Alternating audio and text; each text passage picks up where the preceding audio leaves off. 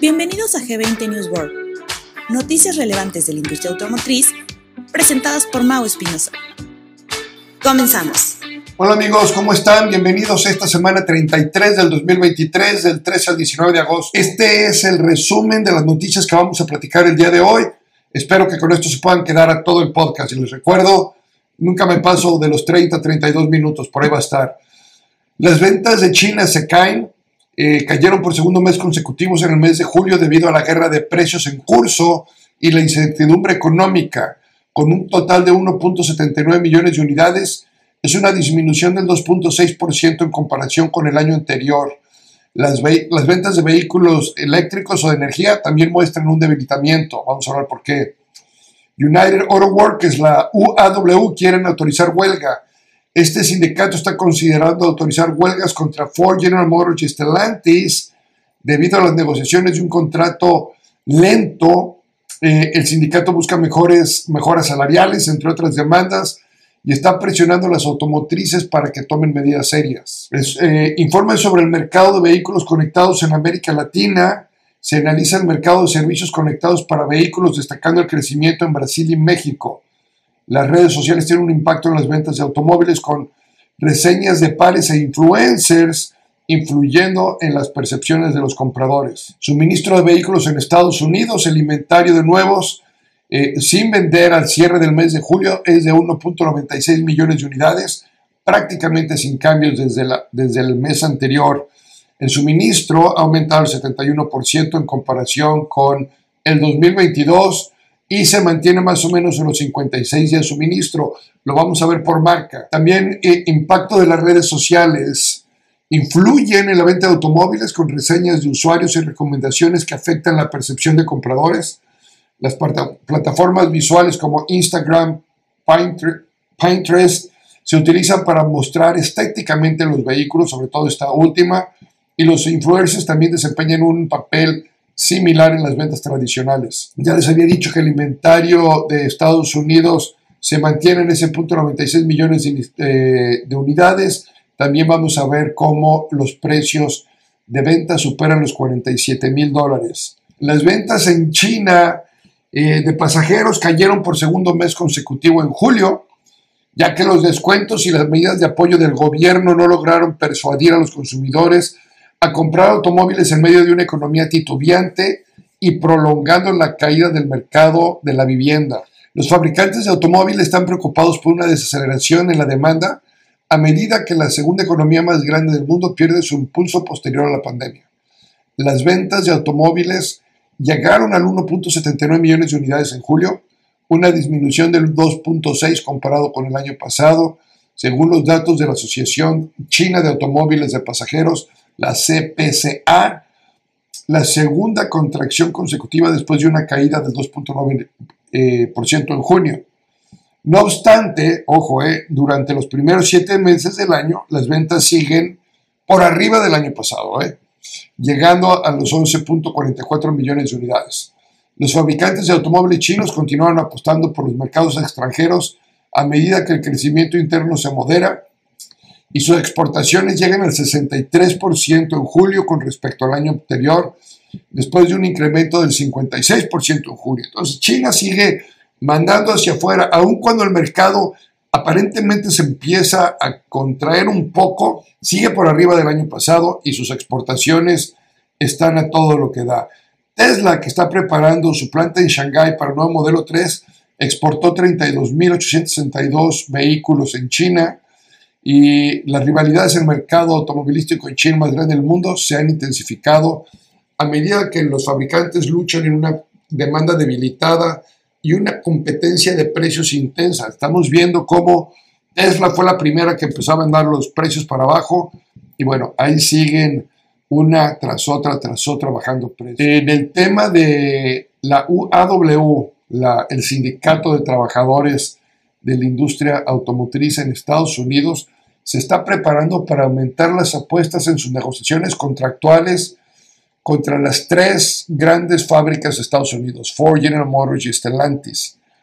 El presidente del sindicato, Sean Fain, dijo en una transmisión en vivo de Facebook el 15 de agosto que las discusiones en la mesa de negociación han sido demasiado lentas y que el tiempo está avanzando. Los contratos del sindicato están programados para terminar justamente el 14 de septiembre a la, a la medianoche, a las 11.59 de la noche. Hoy se cumple, bueno, el 15 de agosto, cuando salió esta noticia, se cumplieron 30 días de que, ah, están a 30 días que expire el contrato y todavía están negociando sobre temas no económicos en las tres compañías. Y para ellos es parte de lo que es inaceptable, no están, no están acordando nada. Bueno, ¿qué, ¿cuáles son las demandas que están buscando? Eh, y hay que recordar que estamos hablando de un sindicato de 150 mil miembros. ¿eh? Lo que demandan, un aumento salarial del 46% durante los siguientes cuatro años. Semana laboral de 32 horas pagadas como si fueran 40. Semana laboral de 32 horas. Eliminación de niveles en salarios y beneficios. Pensiones y cobertura de atención médica para todos los jubilados. Aumento significativo en el pago a los jubilados. No dicen de qué porcentaje, pero sí hablan de significancia creo que lo quieren duplicar. Eh, restauración de los ajustes por el costo de vida, eh, derecho a hacer huelga por cierres de plantas, programa de protección para familias trabajadoras, finalización del abuso de trabajadores temporales, y más tiempo libre remunerado. El sindicato y el liderazgo de, de, las tres empresas que ya mencioné, General Motors, Ford y Stellantis, pues no están de acuerdo en muchas cosas. El CEO, el Chief Operating Officer de Stellantis, critica las demandas de la, del sindicato en una carta enviada a los empleados, donde eh, calificando los términos como una propuesta perdedora y de acuerdo al cual deberían basarse en un realismo económico el 8 de agosto había arrojado la propuesta Estelantis, realmente dice que la aventó a la, a la basura, declarando que la empresa tenía la intención de recortar la cobertura de atención médica y las contribuciones del empleador de fondos y jubilación, entre otras disposiciones. El sindicato acusó a los tres grandes de embolsarse miles de millones de dólares en beneficios para enriquecer a la alta dirección, e inversores en lugar de apoyar a los trabajadores. Los fabricantes de automóviles de Detroit han respondido diciendo que las demandas del sindicato son financieramente inviables y perjudicarán su competitividad. La amplitud y el alcance de las demandas presidenciales a simple vista amenazaría nuestra capacidad para hacer lo que es correcto para el beneficio a largo plazo del equipo. Esto es algo que dice Ford en un comunicado en su sitio web eh, dedicado exclusivamente a las negociaciones. Según personas familiarizadas con la estimación de los fabricantes de automóviles citados, eh, a través de Bloomberg, la propuesta del sindicato llevaría que los costos laborales se tripliquen alrededor de los 150 dólares por hora y en 80 mil millones de dólares en total.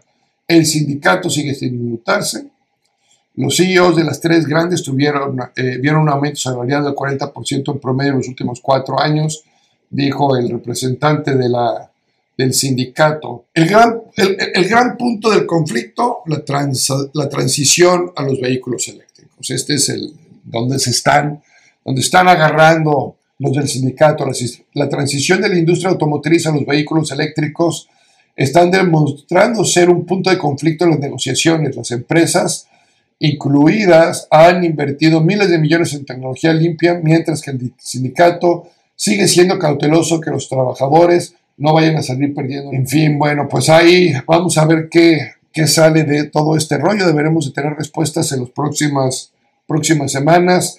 Seguramente se van a ir a huelga. Yo creo que es demasiado lo que se está pidiendo, se irán a huelga y ya en la huelga, y en la huelga llegarán a ciertos acuerdos. Pero primero primero nos vamos a huelga. Yo, estoy esperando que eh, tomemos precauciones y en el mes de octubre estemos, segunda, segunda quincena de septiembre y posiblemente hasta la primera quincena de octubre nos vayamos a la huelga. Y entonces, ¿qué es lo que hace esto? Que Ford y General Motors caen su riesgo a través de esto, ¿no? Eh, estuvieron, eh, Ford y General Motors tuvieron los mayores declives en el mercado de valores de Estados Unidos el jueves, debido a la creciente preocupación de que las demandas de los líderes sindicales puedan hacer que los costos laborales de las automotrices se disparen.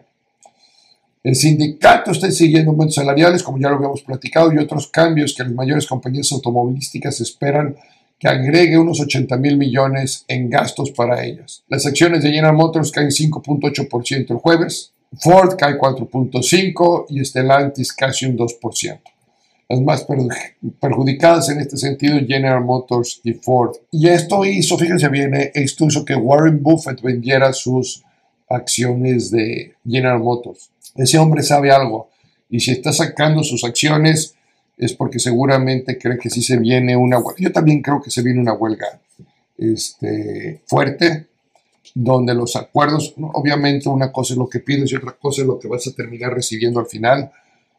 Yo sí veo la huelga venir, no creo que vayan a conceder los, eh, los aumentos, las 32 horas yo creo que sí, buscando algunas eficiencias. Esto también va a ayudar un poco a implementar toda la robotización que se requiere hoy en día. Este, entonces habrá algunas de las demandas que están buscando que seguramente... Eh, el informe del mercado de servicios conectados para vehículos de pasajeros en América Latina en su perspectiva 2023-2029. Dice que definitivamente van a estar impulsadas por Brasil y México con la integración de teléfonos inteligentes a la vanguardia. El servicio de investigación analiza el mercado de los servicios conectados de pasajeros en América Latina realizando un examen exhaustivo de competidores clave. Tanto Brasil como México lideran el mercado y se espera que las ventas de autos conectados en América Latina alcance el, eh, más del millón trescientos de unidades eh, a través de esta conexión de vehículos eléctricos. Eh, el estudio proporciona, bueno, es un estudio que proporciona parte pronósticos, un estudio que habrá que poner, ponerle atención en este estudio toma a las empresas como Audi, BMW, General Motors, Land Rover, Mercedes, Renault, Stellantis, Toyota, Volkswagen y Volvo. Y entonces eh, habla de diferentes puntos en cuanto a las oportunidades de crecimiento para los países. América Latina sí, se cree que va a tener una, un impacto importante, pero por dos países principalmente, ¿eh? México y Brasil y son los que van a estar liderando. Cambiando, cambiando eh, de tema, explorando el impacto de las redes sociales que tienen la venta de automóviles. Tradicionalmente los compradores de autos solían recurrir a expertos, revistas, eh, inclusive ir a las páginas web y revisar. Bueno, hoy plataformas como Facebook, Twitter, TikTok e Instagram ofrecen a los posibles compradores experiencias de usuarios de primera mano, que es lo que más se está viendo, las reseñas y comentarios de pares y de influencers en estas plataformas hoy influye instantáneamente en la percepción de un posible comprador. Y aquí es donde hemos tratado de hacer mucho hincapié en, las agencias, de realmente tener a, nuestro equipo de ventas muy, eh, muy afín a estas redes sociales, pedir que los clientes, si tuvieron una buena experiencia, ahí mismo en la agencia la, la comuniquen, no se esperen a que se vayan porque no lo van a hacer, ahí tienen la emoción, que cuando hagan la entrega de las unidades, hagan, hagan vivos en su entrega de unidades, todo esto genera buena, buena comunicación. Esto es lo que el cliente está viendo, este tipo de contenido es lo que el cliente quiere. ¿Por qué son importantes? Sugiere que el 93% de los clientes ven reseñas de productos en línea antes de comprar un producto. 91% de los consumidores en los rangos de edad de 18 a 34 años confían en las reseñas en línea, tanto como en las recomendaciones personales. Y los estudios muestran que el 90% de los consumidores recopilan información en líneas antes de comprar un vehículo que ya han visto que existe en el inventario. Los concesionarios que interactúan activamente con los comentarios en línea se posicionan como confiables a los ojos de la comunidad digital entonces, tu equipo debe de, estar interactuando, generando compromiso a través de historias visuales. El atractivo visual de los autos es indiscutible. Instagram, Pinterest son ideales para mostrar la estética, diseño, característica de los vehículos. Los concesionarios pueden aprovechar estas plataformas para crear narrativas visuales convincentes, a menudo atrayendo un mayor número de visitantes a las salas de exhibición, que es lo que más estamos buscando hoy en día, que los clientes vengan a nuestras salas de exhibición. Estas plataformas centradas en lo visual también sirven como trampolines para presentar nuevos modelos u ofertas especiales. Vamos a hablar de los influencers, porque estos tienen un poder en el ámbito digital similar a lo de los vendedores tradicionales. Las marcas automotrices colaboran con estas personalidades digitales para presentar sus vehículos y deberíamos nosotros en nuestros concesionarios asociarnos con influencers locales para tener una estrategia de impulsar ventas y conectar con una amplia y comprometida audiencia. Estos influencers también, por otro lado, pueden ser parte de los pares que necesitamos tener. Muchas veces nuestros mismos clientes, si hacemos, como les decía yo, entregas en vivo, donde ellos a través de su plataforma de preferencia lo hacen, empezamos a, viralizar cierta de la información. La publicidad dirigida para, para los alcances, la capacidad de segmentación precisa en la publicación en redes sociales se destaca como una de las mayores ventajas. Los concesionarios pueden personalizar sus anuncios para dirigirse a segmentos demográficos específicos, tales como edad, intereses, ubicación, tipo de auto, estilo de conducción. Estas promociones personalizadas aseguran que llegan personas con mayor probabilidad de convertirse en compradores integrando información de redes sociales para mejorar estrategias de venta. Más allá de la mera promoción, las redes sociales ofrecen a los concesionarios valiosas ideas sobre las preferencias y tendencias de los clientes, encuestas interactivas, sesiones de preguntas y respuestas o publicaciones regulares para proporcionar tales como datos, permitir a los concesionarios afinar sus estrategias de venta, ofertas especiales, técnicas de interacción en tiempo real moldando las ventas de autos del futuro. ¿Cómo las vamos a moldear?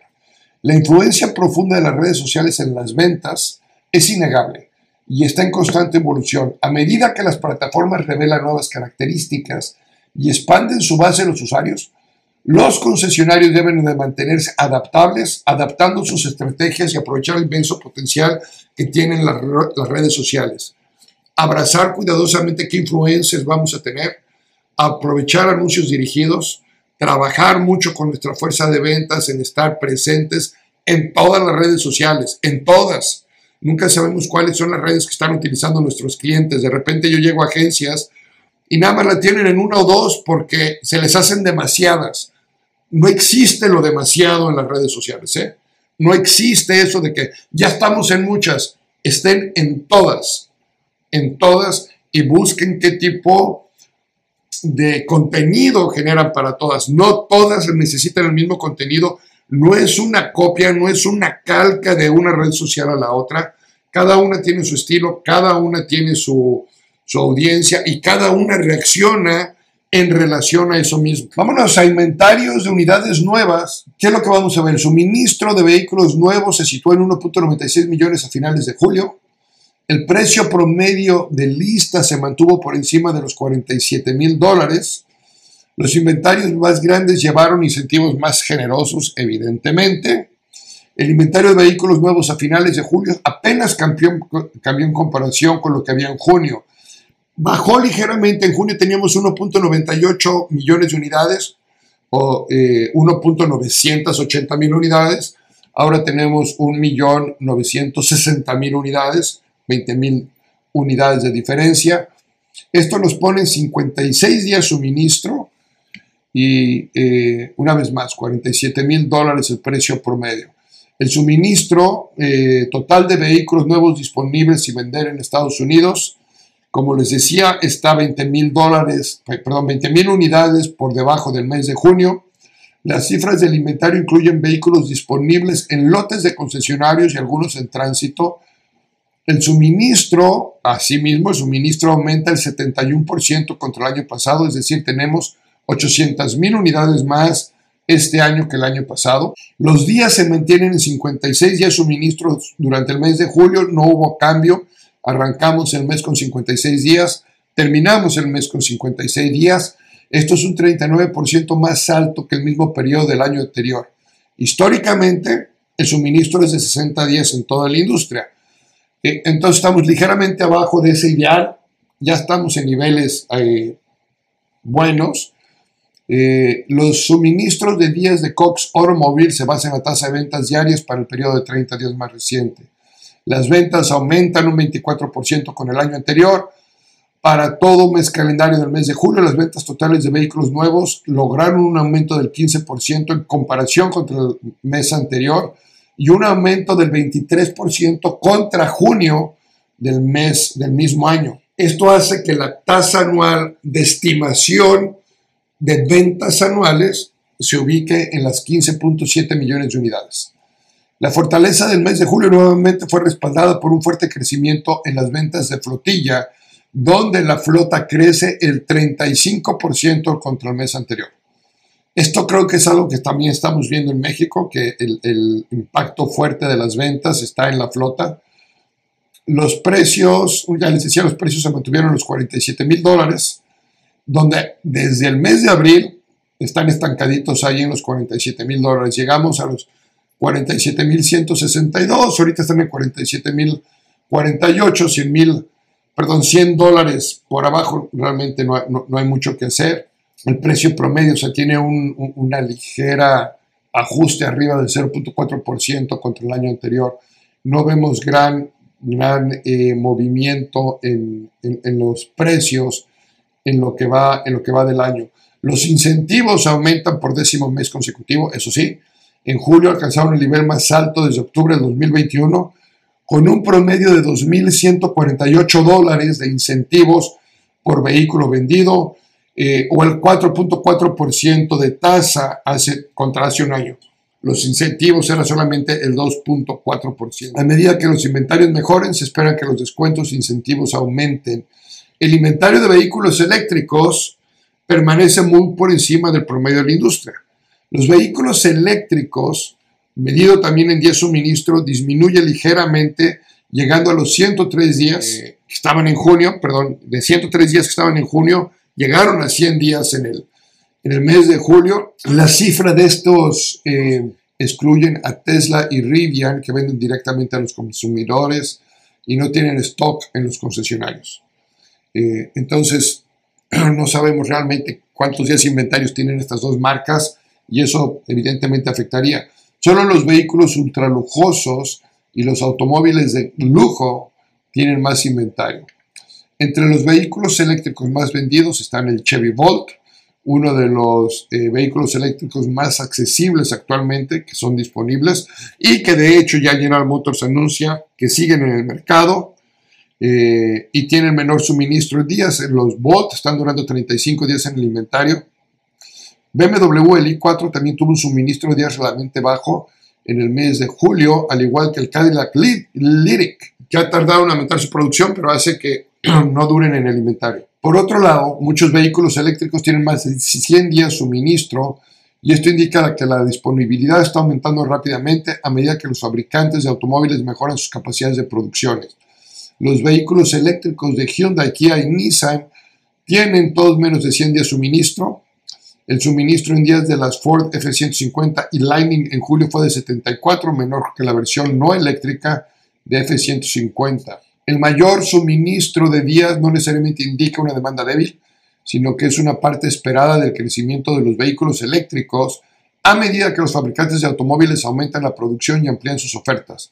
Los mayores niveles de inventario ejercen presión baja sobre los precios de los vehículos eléctricos, lo que puede aumentar las ventas. En julio, el precio promedio de la transacción por un vehículo eléctrico fue casi de un 20% más bajo que hace un año.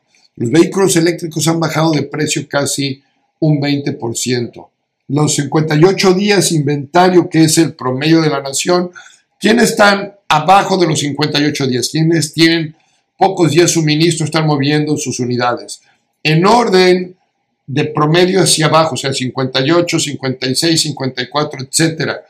Abajo del promedio está Chevrolet, luego Cadillac, Land Rover, Hyundai, BMW, Lexus, Subaru, Kia, Toyota y Honda.